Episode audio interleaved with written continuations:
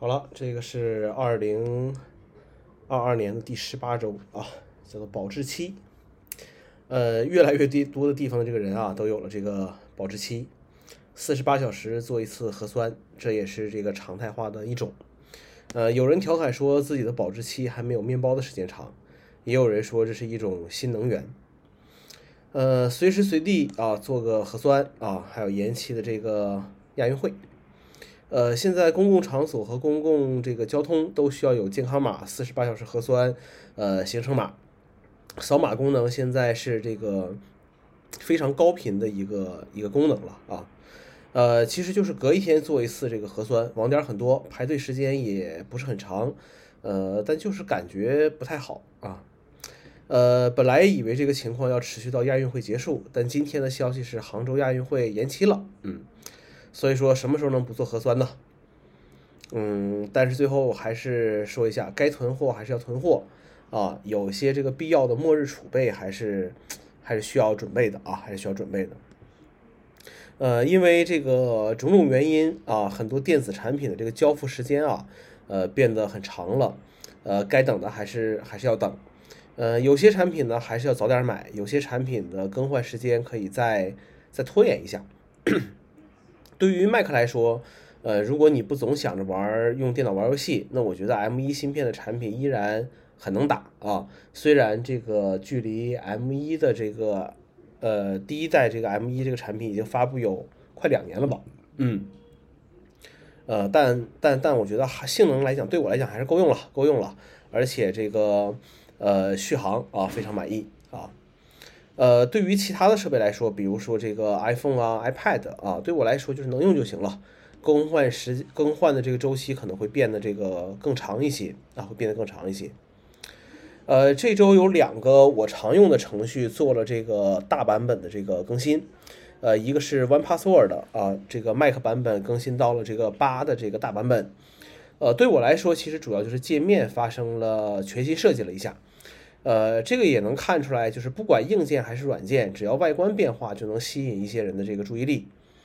呃，有人说，不是这个 iCloud 钥匙串也能进行密码和这个呃这个这个填写和记录吗？我说对呀，但是 One Password 它不只是去记录，呃，不只是 iCloud 钥匙串的作用，呃，还可以用它去做一些什么加密的账户信息啊，呃，程序的这个激活注册注册码啊。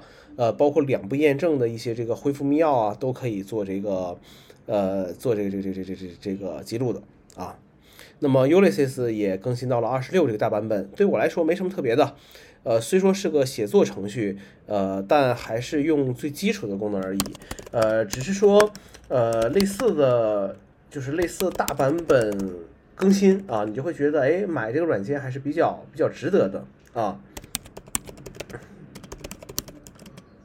呃，下一个是一本书啊，呃，一本书叫《After Steve》啊，这个乔布斯之后，呃，怎么说呢？呃，就是花了这个大价格 买了这本书，呃，这就是一个这个又没文化又想看书的一个典型操作，呃，就像郭德纲相声讲的一样，一边看书一边查字典，字典旁边再放着一本。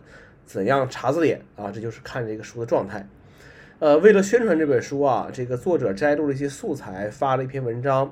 呃，主要写的是苹果前任的首席设计师那个乔纳森和这个蒂姆·库克啊不和，并且离开苹果公司的这个事情。这个问题在知乎上也有很多相关回答。呃，你能评价这两个人吗？啊，我觉得没资格啊，没资格。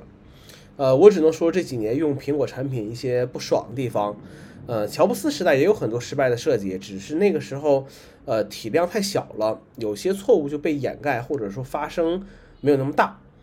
呃，至于是设计的原因还是什么其他原因呢？我我也不知道啊。比如说鼠标啊，虽然说这个苹果是行业内呃最早使用鼠标的这个厂商，但是有一代算一代都是垃圾啊，真都是垃圾。呃，现在这个妙控鼠标之前最恶名昭彰的就是这个冰球鼠标，啊，就是你们怀念的乔布斯时代的这个产品啊。还有这个 Apple TV 遥控器的这个触控板啊，呃，这个也是当年还做了很多宣传啊，但是真的没法去做这个精准定位，每次滑动的时候都要小心翼翼的，呃，而且最关键的是不好分，呃，而且不好分分辨正反啊，就是总会拿倒啊。呃，还有就是这个，呃，蝶式键盘啊，蝶式键盘，呃，蝶式键盘，我的蝶式键盘出现已经是在购买机器两年之后了啊，还算是运气好。呃，苹果也换了这个整套的这 Top Case 这个这个组件，这个打字的这个手感啊，不能说很好啊。那个时候开始就频繁的使用这个 HHKB 这个键盘啊，挺好。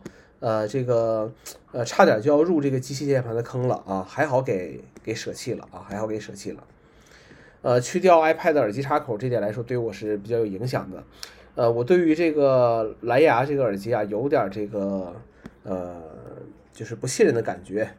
呃，因为这个经历过 AirPods 自动连接切换失败的社死瞬间啊，然后 iPhone 的直角边框让我的这个手小拇指承受了太多的痛苦。